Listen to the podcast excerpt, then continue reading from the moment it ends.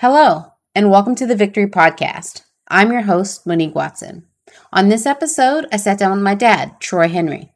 We talked a bit about what it was like uh, ascending through the corporate ladder in the 80s and 90s throughout various uh, businesses and tips for people who are looking to make that same climb in the corporate ladder today, as well as those who are looking to go into business for themselves. Stay tuned and thanks for listening.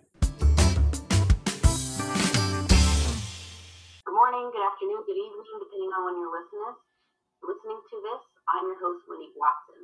Today I have the wonderful pleasure to have someone who's literally known me all of my life, uh, and before, uh, my father, uh, Troy Henry.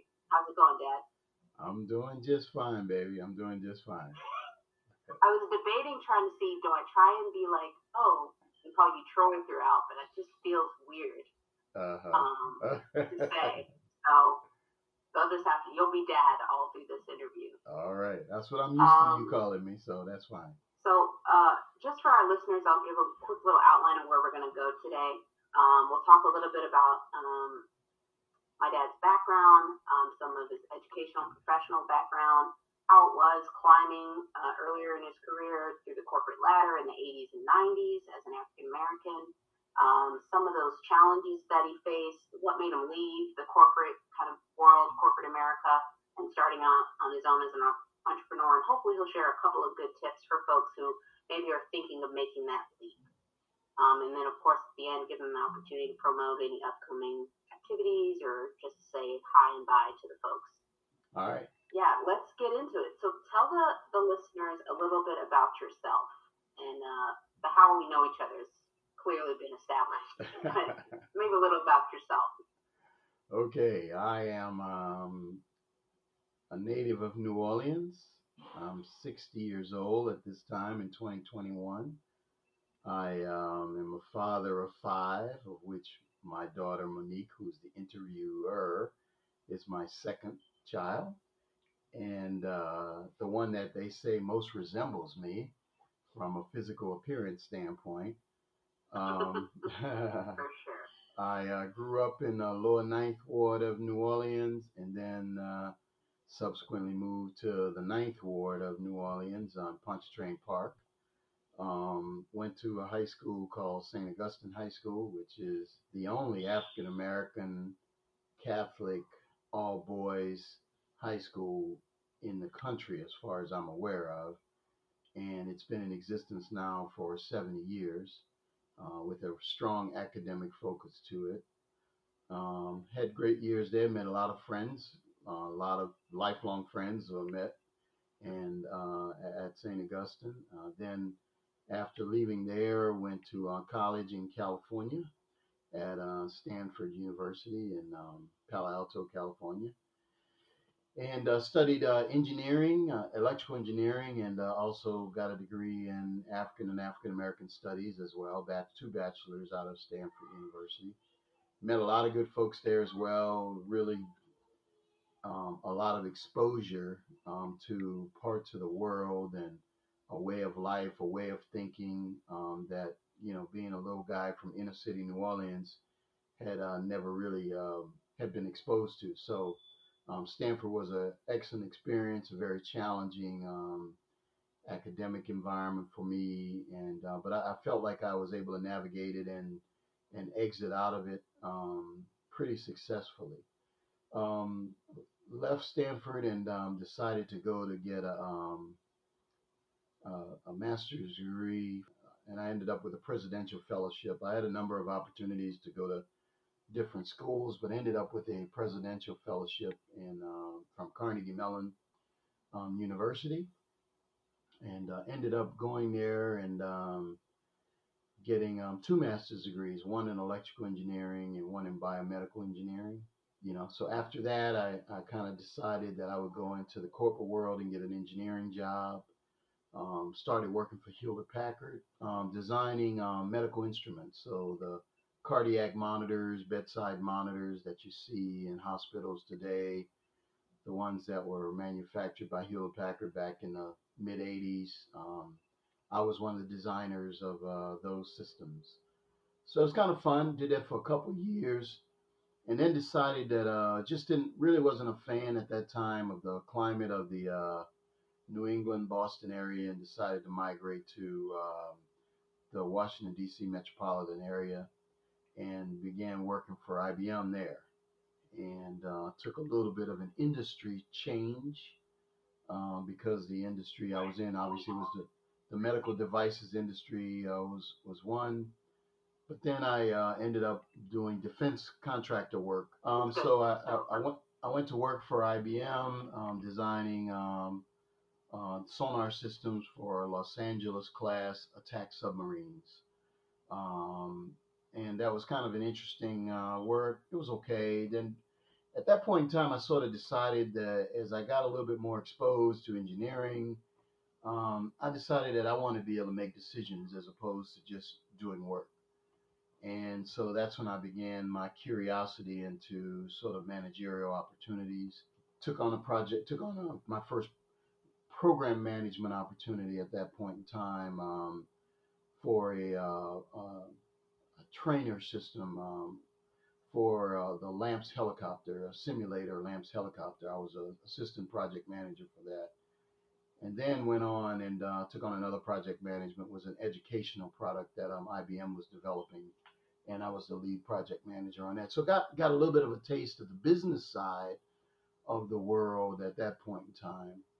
Um, I think that's roughly about the time IBM was sold, the defense um, industry was sold, or federal systems was sold to a company, uh, Loral, which later became Lockheed Martin. Um, and I was working then, I began working with um, an IDIQ contract for the federal government, indefinite delivery, indefinite quantity contract for the uh, federal government. Did that for a while, it was okay. I decided I wanted to go back to IBM, and uh, IBM was just starting up this services business that they had decided to migrate into and uh, got into that business and uh, decided to go through the management ranks there. Ended up running the services business for healthcare, insurance, and pharmaceuticals um, for um, IBM for a while, and we began outsourcing, you know, data centers and uh, functionality for major corporations in those industries, and um, so that was kind of fun for a while. And then I, I later uh, was recruited by this crazy company in Houston, Texas, um, called Enron Energy, Enron, and um, hmm. Have I heard that name before? Yeah, yeah, yeah. So Enron um, recruited me to come to Houston. Uh, part of our negotiations was I really wanted to get back to New Orleans after Hinton being gone at that point in time, 20 years. And so I told them I'd take the job if they would move me to New Orleans and allow me to to commute to Houston. They agreed um, and I headed up a group um, of the um, industrial sector for Enron Energy Services, uh, which when I got there was doing about a negative hundred million dollar, not negative seventy-five million dollars in business. They were hemorrhaging cash. Um, was able to turn that around, and when we left, uh, I was doing about eight billion in um, positive Enron income. So you know their accounting is a little bit um, different, or was a little bit different. I don't know what that real number is. It was yeah. in the positive somewhere. So it's really probably about a two and a half billion dollar positive revenue uh, statement, but they use something called mark-to-market accounting, which allows them to forward uh, account for um, you know future business and future income and count it in today's um, today's today's dollars. So um, so, but anyway, That's got them in trouble, sort of. It did. Just for well, okay. it, it, got them in trouble. Not the accounting methodology is a legal accounting methodology, but it drove a behavior um, that ultimately ended up, I think, being their demise because they were representing profits to Wall Street that were astronomical. And if you take a 10 year deal where you're expecting, let's just say, to make a million dollars a year, but now you mark to market account it and you count it all in this quarter for $8 million. Next quarter, you've got to produce another one of those kind of deals just to stay flat. And you know what I mean? And, and, and we were growing at a rate of double digit growth per quarter So you can only sustain that for so long until you start doing artificial things that are not proper to, to keep Wall Street happy with the growth curve that you'd represented to um, to the street. And that ultimately is what ended up being a house of cards and causing a little bit of uh, the demise. Well, I was fortunate enough that after spending roughly three years there, I, I left just before I left on September 7th, 2001. Four days later was 9 11, you know, in New York, 9 11. And then, um, you know, two months later, it all fell apart and Enron filed bankruptcy and ended up going out of business. So uh, I left a little bit before it all um, fell, but I lost a lot of money because a lot of my money was tied up in Enron stock and, and deferred compensation, which um, I did not have access to because of uh, their bankruptcy. So, um, so that so I ended up leaving there and um, made a lot of money while I was there, but then leaving there and uh, went to work for a company called um, United Water, and I took over as president of their southern region, which ran all of the municipal water and wastewater systems that United Water owned um, in the South, and that was everything from Jacksonville, Florida, to Atlanta, Georgia, to San Antonio, Texas, Laredo, Texas, Pine Bluff, Arkansas, a bunch of cities in the southern region of um, of the U.S. And I was the president of those all of those companies. So did that for a while, and so that kind of gives you a little bit of my corporate history. Um, and then I decided to start my own business. And you tell me if you when do you want to kind of talk about that at all? Uh, we can talk a little bit about that. It was just interesting as we, if we go back a little bit in time. Um, you talked about, um, especially your time with IBM, Hewlett Packard, in sort of the 80s, 90s period. Um, what are what was some of those challenges as far as working in in a corporate setting as those big, you know, big names that still still resonate with people today? Um, was there some challenges that you noticed um, as being an African American in those environments, or was it, um, or not, or maybe some levels to that? Well, yeah, I mean, I think there were kind of two levels of challenges. One, um, most engineers um, always had support personnel to support them, whether it be administrative support or technical support technicians or those types. And, um, you know, I was always the first engineer in that branch or that company or that division that was black. So they were not familiar, especially at HP in the Boston environment, uh, which at that time was very, very racially charged still. Um, they were not used to an engineer, a black engineer, giving guidance and direction to uh, some of the staff there. So that was a little bit of a challenge, and you know we dealt with it, and they dealt with it, and um, um, so that was kind of one. And then from a managerial standpoint, um, I think they weren't my managers and supervisors had never managed African Americans before. So for them, you know, it, it, took some time, and I think they tend to typecast you um, for what your um, potential is and what your abilities are. And so I was sort of a perplexing phenomenon because I pro- I went to a school, one of the most prestigious schools, whether Stanford or Carnegie Mellon, most of these guys were did not. They went to more state school oriented. Um, so for them, it was a little bit intimidating. They didn't know kind of what to do with me. And uh, same thing at, at IBM when I got there. You know, it was mostly state school engineers working on projects, smart engineers doing a good job. But now you get this guy from these highfalutin schools in, in the mix, and they're not sure what to do with me. And so I had to deal with a little bit of that for a while and then when you start demonstrating um, the desire to, to, to, to do more, um, that even more so gave them, um, you know, uh, they felt com- threatened, com- you know, threatened. Uh, they felt like you were a competitor. Um, you get a little less assistance, a little less input, a little more cynicism. Um, but I think the main thing for me was I think you got to find a sort of a sponsor or a mentor that sort of can help guide you through uh, the challenges. And then when they're when the executives are in the room deciding who's going to get promoted, who's not, who's going to get this opportunity, who's not, hopefully you've got somebody in the room that can vouch for you and is willing to fight for you, as opposed to you just being another name on a list. You know, so um, so yeah, that's how it went. No, awesome. So as an engineer, um, there was a there was a level of competitiveness that was um, it's a little more subtle, but at the same point in time, um, it was there. Um, just because they were most of the cases they were just unfamiliar um, with they were used to laborer types, um, African Americans, and not professional engineering types. So, so that was sort of part of the phenomenon that I dealt with. As I started having a management interest, that's when you're now not just competing against engineers, you're competing again against MBAs, you're competing against other finance types who are all believing that they have the ability to manage certain um, aspects of a business. But similar dynamic, and I think it was um, I think it was important to be able to understand people well enough to navigate to that through that. And I think I had pretty good people skills, part of which I developed because I started a business on the side and really kind of helped hone my my um, business skills as well. Right.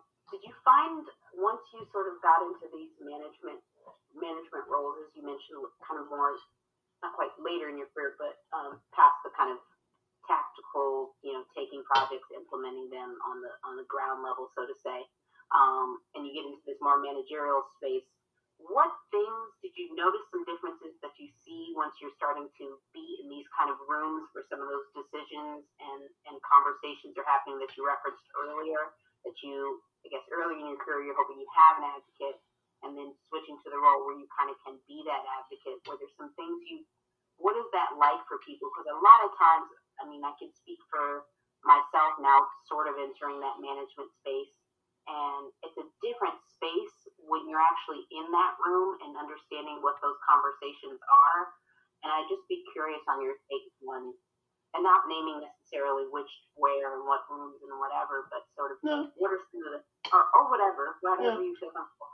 Um, kind of what are some of those those moments and what types of conversations that you notice um, that happen in, in those rooms, the rooms where they happen, right? To quote So- Hamilton.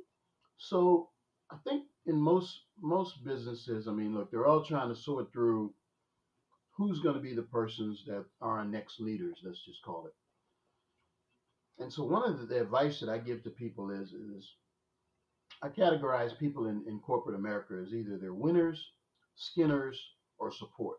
So there's people that can win business, and there's people that can deliver the business, and then there's a bunch of people that just are supporting those whether it be for you know supporting the functions of the business itself. And what I found in general is the winners and the skinners are the two that really make the difference. And those are the ones that, if you think about it, the people that can make the business happen and the people that can obtain and acquire the business. Most companies feel as though they can find somebody to come in and do the support things, whether it be accounting support, whether it be HR support, whether it be, and nothing against any of those disciplines, but if you can deliver and execute and you can capture business, those are the two skills. And to be able to have both of those skills, I think becomes most important. And so for me, I looked for management opportunities where you could you could get the exposure so that you could check both boxes. Because if you can do that, you can really run the business. You can not just be in management, because you can be in management and you can be a you know the head accountant, you know the manager of the accounting department, and that's an important function to do. But I, I had the desire to be the person making the decisions, the final, ultimate decisions about the business and what was going to be, what was going to occur in those businesses. And that skill had to be acquired as a result of experience in, in capturing business, as well as that skill of, um, you know, actually executing and delivering on business. So I've always told people that, you know, support functions are important and they're necessary in their career. Um, you can have a meaningful career but if ultimately you want to run your own business, run a company, want to do things that will, you know, um, that, that, you know, you got the entrepreneurial spirit or you want to run that business that you're working for, I think you're going to have to have the skill set of the commercial skill set, as we call it, because those are the folks that drive the business and really make things happen. Uh, does that answer your question? No, I think it does. It's really, really good and interesting um, way to way to think of it, um, and to really understand biz, the business, whatever that's lar- whether it's a huge multinational corporation or a larger local, what have you, sort of how that that's structured and how it's important depending on people's aspirations and their desires, right? Yeah.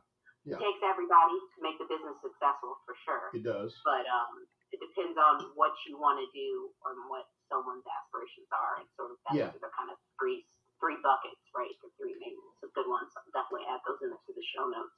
And, and So my, on that, you and my, asp- my aspirations were to be at the top. It wasn't just to have be in management. It was to be the ultimate decision maker in, in this corporate field, which is a price to be paid. And then there's a re- most of these major corporations, there's a relocation component to it. Um, there are a lot of different things that go on to proving and demonstrating your not only your skill sets, which we talked about winners and skinners, but also your commitment to the business. And so, you know, that, those are the, all the prices that you're going to pay if you want to be at the senior senior levels of the corporate world. for sure. So as you talk a bit about the entrepreneurial spirit, you know, you talk about you, you know managerial levels in United Water and and, and uh, Enron and sort of these big companies and sort of a place where a lot of people would be like, you know, that's great and, and that's what I want to do and kind of you know tap out there, you know, maybe move up another tier past president of South Region, maybe you go to whatever the next tier would have been. What kind of made you say, you know, I want to do this, not this, but I want to branch out on my own and start my own business? What was that kind of, was there a defining moment or was it just a general undercurrent that just grew over time? Um, I think probably two things. One, my father owned his own store, a small pharmacy in the lower ninth ward of New Orleans. And he was always a person that said, you need to be your own boss. And so, you know, after going to school and school in many ways kind of conditions you to get a job as opposed to be an entrepreneur. And so I, um, you know, I heard my dad and he said, be your own boss, but it always resonated in the back of my head when you've spent 20 years in the corporate world and you know worked 25 years i did actually in the corporate world and you, and you worked in a bunch of different places and stuff like that you realize i was president of united water my boss was the ceo but he had a boss too you know he had a board and we had a parent company that owned the company that we were that was based in paris and i just realized that you were always going to have the ability of somebody tapping you on the shoulder telling you you didn't do good enough, you did good, this is how much you can make, this is how much you can't make. And at some point in time, I just said, you know what, I felt as though, um, you know, I could do my own thing. I had the skill set, the knowledge, the ability, had demonstrated at the highest levels that I could do it. So why do I need to do it for somebody else when I could do it for myself? So that was sort of one. But then two, there was a unique circumstance that um, happened when I, I had that inkling but while I was at United Water, we one of the companies that I was running, I was running a little small. In addition to running all of the the, the, the utilities throughout the, the that area, we had a little small company called United Metering, which was a small company that installed meters for municipalities, water meters principally municipalities all around the country. I had just gotten to the point where I'd really had enough of the corporate game. I had an office in Atlanta, an office in New Orleans, and an office in New Jersey. My kids were growing up, and um, I was just all over the place. And um, I decided I you know, wanted to kind of do my own thing, and uh, but I hadn't found the right opportunity until we started talking about making the decision to sell United Metering. Um, United Water did to raise some cash, and so we made the decision to sell it and at the same point in time, um, you know, the Sarbanes-Oxley's rules were very strong, strong at that point in time. So I couldn't be an officer inside of United Water and buy a company that was an asset of United Water. So I talked to the C. Go ahead. And just for context, the those rules are around like SEC type rules. Yes. Or how how can I what's that come Those are SEC rules. Um, much of it as a result of the Enron debacle. Okay. Funny that you have that tie thread to tie it together. Yeah, so it's kind of interesting. So as a result, I um, I stepped aside from um, United Water, so I knew what the value of the business was at the time, and I stepped out and, and left, resigned, so that I could buy the business. And so it had to be an arm's length transaction. So what was crazy was they kind of I kind of told the the folks at United Water what my strategy was was to you know to take that business and now make it a minority owned business and we'd be able to pursue um, other opportunities as a minority business that we may not be able to pursue as a majority business. And so, in the process of doing that acquisition, I guess some of my colleagues or former colleagues, like CFO and those folks, realized, wow, Troy's going to blow this thing up and make a lot of money with it. So, in my negotiations with them, they decided to revalue the business based upon what they thought I was going to make as opposed to what the business was actually doing. So, long and short of long and short of it is we never sold we never bought the I never bought that business. And so I had left the company at that point in time. So I just decided that I would start my own consulting business. And so then I went into my, my own business um, and you know, been in business ever since. I don't think I realized that. I thought like it was just like I left United Water and that was not the United Meter piece, I guess. Yeah. Of course, I was a child, so why would I know? um, yeah. So what was that like, right? You, especially leaving thinking, okay, I'm gonna take this little piece, and we kind of have this. You'll have a foothold and sort of a, a jumping off point to branch this new business versus now you don't, but you're still deciding to move forward. What were some of those challenges? Start, especially starting out. You've been in business. That was probably what year that that, that occurred. Um, this would have been 2003, 2004. Okay. You know, so you know, I mean, it wasn't you know, some people might say was it unnerving. You know, not at all. Uh, one, I had money, so I wasn't worried about you know how am I going to feed my family. Two, I had relationships. I knew I could always get a job. Throughout my years in industry, and you know, I had a little bit of a reputation that people knew that I could perform at certain levels. So I was never quite worried about that, even though many people had been sort of stained with the Enron badge. I never really kind of got that stain. One, I left early, and then two, I went right in another corporate world, and um, I never really wore that that that scarf like some people who lived in Houston did. You know, I was living in New Orleans, so I just it just didn't stick to me for some reason. So I always knew I could get another job. So for me, um, doing it, I felt very comfortable. I was at peace that I could do it. Um, and then it was just a matter now, okay, what what am I going to start consulting in? And so I think the first project I did was with uh, a project here in New Orleans with Lowe's, the home improvement company.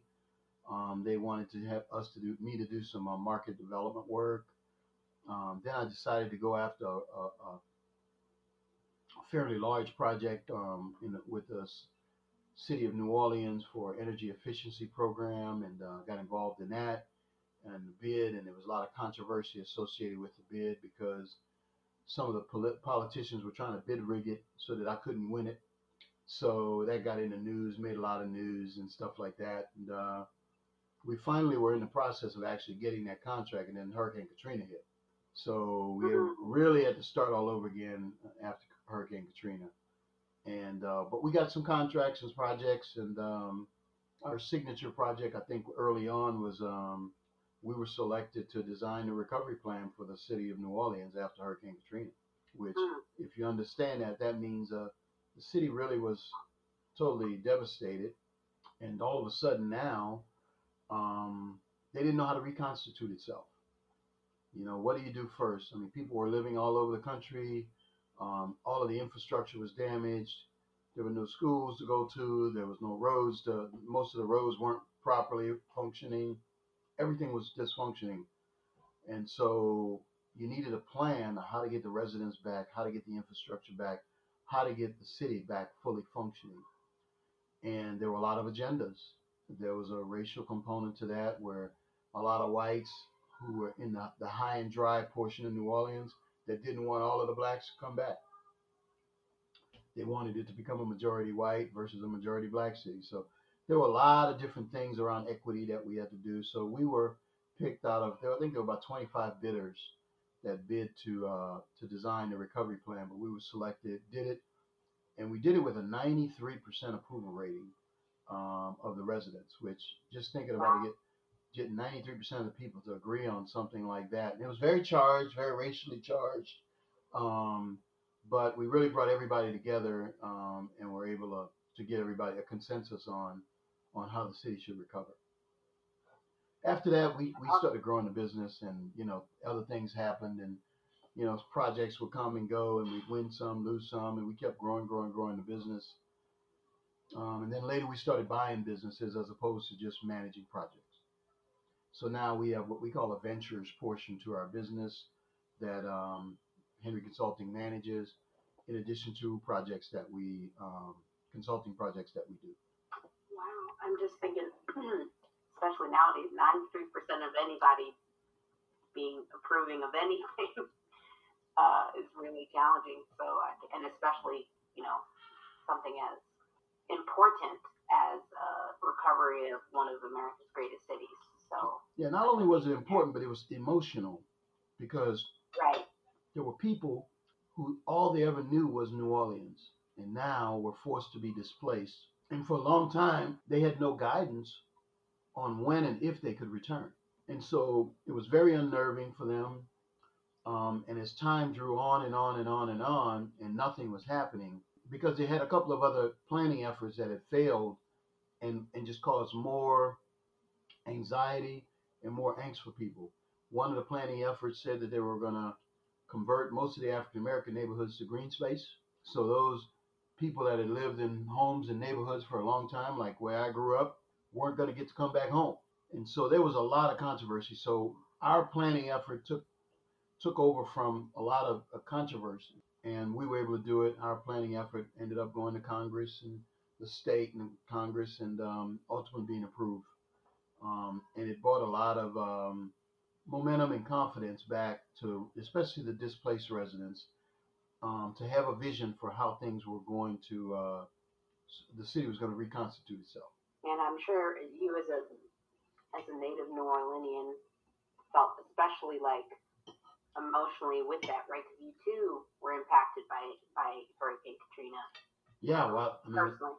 yeah, while I'm helping develop this plan, and um, you know, we're we were the prime contractor, so having an African American firm be the prime contractor was a big deal as well. There was a lot of controversy about that because some blacks thought it was a great idea. Some blacks thought maybe uh, we didn't have enough experience. Some whites thought it was a great idea. Some whites thought we didn't have enough experience and we had 14 subcontractors with us, and uh, so we it's a complex management challenge, and we had we were trying to connect people and collect planning input from 32 different cities around the country, which were where the concentrations of uh, New Orleanians had sort of been uh, dispersed to.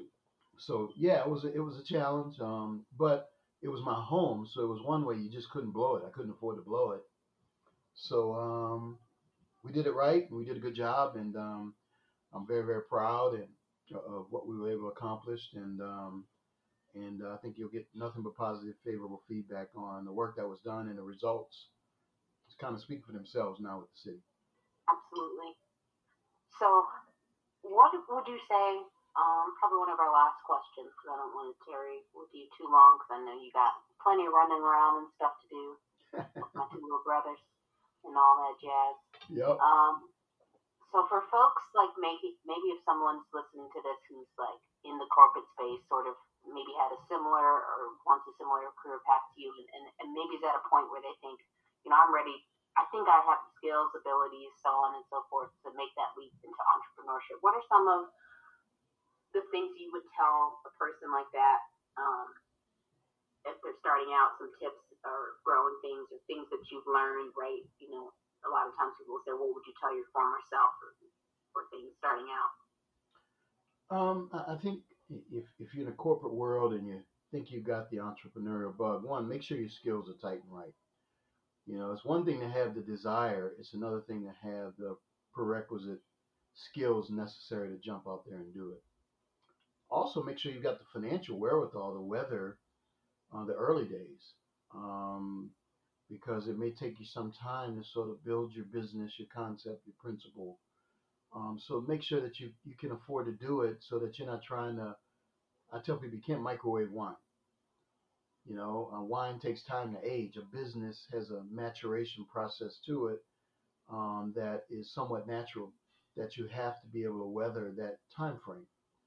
So, um, the, but you got to have a plan. And um, I, I, if a person is interested in doing it, I, I tell people all the time there's a piece of software you can buy by Palo Alto Software called Business Plan Professional. And I would tell them buy it, study other business plans that they will give you examples of, but I'd also then create a business plan for what you want to do. And it's a naked assessment that really will help you understand are you really ready as you think you are for what it is you want to do. Um, and, and, and sometimes what I think some people that come out of the corporate world think too small. And they always think startup versus acquisition. And um, I, I think that there are a lot of opportunities that folks can buy and acquire as opposed to having to actually start from the ground. Um, I would recommend uh, corporate people to uh, subscribe to uh, DealStream, which is uh, used to be called the Merger Network, but it's called DealStream now and it's just all the businesses for sale. All over the world, businesses that are for sale, all different types of businesses. And read their plans, read their uh, you know their their portfolios of about their businesses. So when you see a business that you might want to acquire, you've looked at enough of them to know, ah, this is one that I've got an interest in. This is one that is due diligence I'm willing to take on. Or this is a business that I could mimic. But that type of exposure to businesses that could be for sale that you could acquire as opposed to just always starting up is another way of uh, growing your business. My business was initially a startup, but then I ended up buying companies as well. And now, as a result, you know, we've got a sort of a conglomerate of businesses and projects that we manage, and um, you know, it's worked well for us. So, I mean, those are things that I, I would say an honest assessment on your own ability skills, making sure you have the financial wherewithal um, to weather storms, but then also consider the um, um, the acquisition side as opposed to just the organic uh, development of a business. Awesome. I'll be sure to include those in the show notes so people can refer back to them, and I'll probably try and find a link to the software as well. It, uh, that way, people can find it and download it and look at that for themselves. Yeah. Wow this has been a really interesting conversation. To say I'm, I've known you all my life, I didn't probably know probably 75% of the details of, no. of your career. I think I knew like the biz, the companies of which you worked, but really, and sprinklings of some of the especially early career stuff. I don't think I knew the submarine things. Um, I knew IBM, I knew I knew United Water, I knew Enron, sort of at a high level, but not really um, a ton as far as the types of projects, and which was when you kind of transitioned to a managerial space. So informative for me, if no one else. um, okay. But yeah, so this has been really good. Do you have any like upcoming projects or information you want to promote, websites or anything? I don't know if you have any more in that space. Um, or, or we, ha- we have a website, probably needs to be updated. It's just henryconsulting.com. Um, yeah, we've got a lot of things going on um, uh, in our business today. We're in the process of developing a new retail center for one of um, one of our businesses now. Um, we have just recently partnered with a uh, another company where there is a a parcel um, that is fairly famous here in New Orleans called uh, um, Jazzland that my my company and another company are are going to be one of the bidders to redevelop uh, what was amusement park, and we would uh, do something with it as amusement park and uh, commercial initiative. Um, that's probably a $200 million development that we are proposing to do.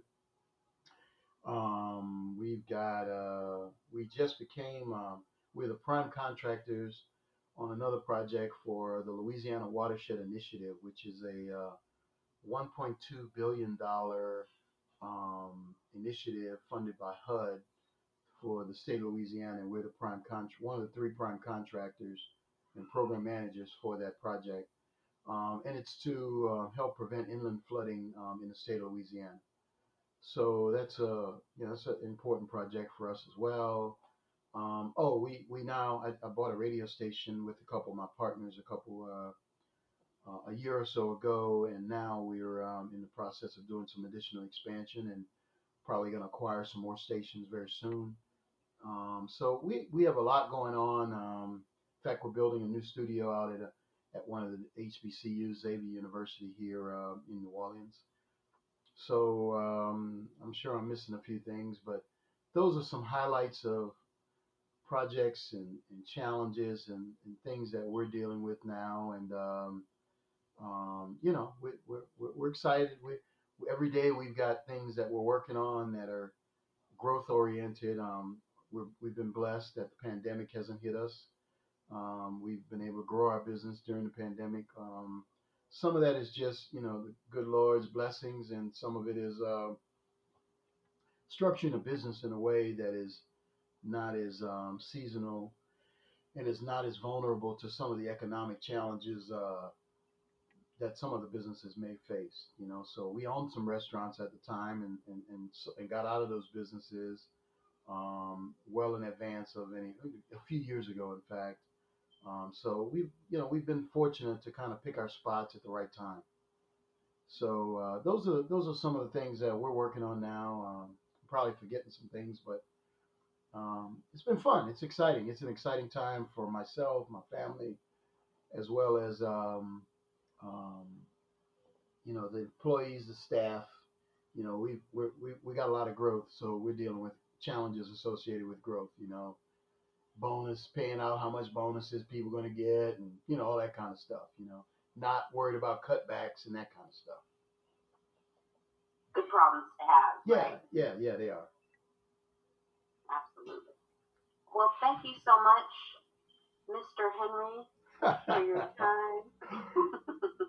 My pleasure, Ms. Mrs. Henry Watson or Mrs. Watson. Thanks again to my dad, Troy Henry, for sitting down. Um, some really great points. And definitely, if you haven't already throughout listening to this, check out the show notes. Lots of great tips. I included some links to the documents and, and um, software that he referenced. As always, share this podcast with your friends and even your enemies. Be sure to subscribe so you can stay in the loop when we release new episodes. Also, if you'd like to support the Victory Podcast, we have a merch page visit our website at thevictorypodcast.com and visit our merch or Patreon page. Also, consider becoming a Patreon. This, um, starting later this year, we'll start some exclusive Patreon only content. Um, so, the only way you'll really hear or learn about it is if you become a member of the Patreon. So, lots of good, fun uh, treats for those folks. I'll end this episode as, as, as I do every episode. Every problem has a solution it's whether you're willing to do the work to find it. Let's do the work and be victorious.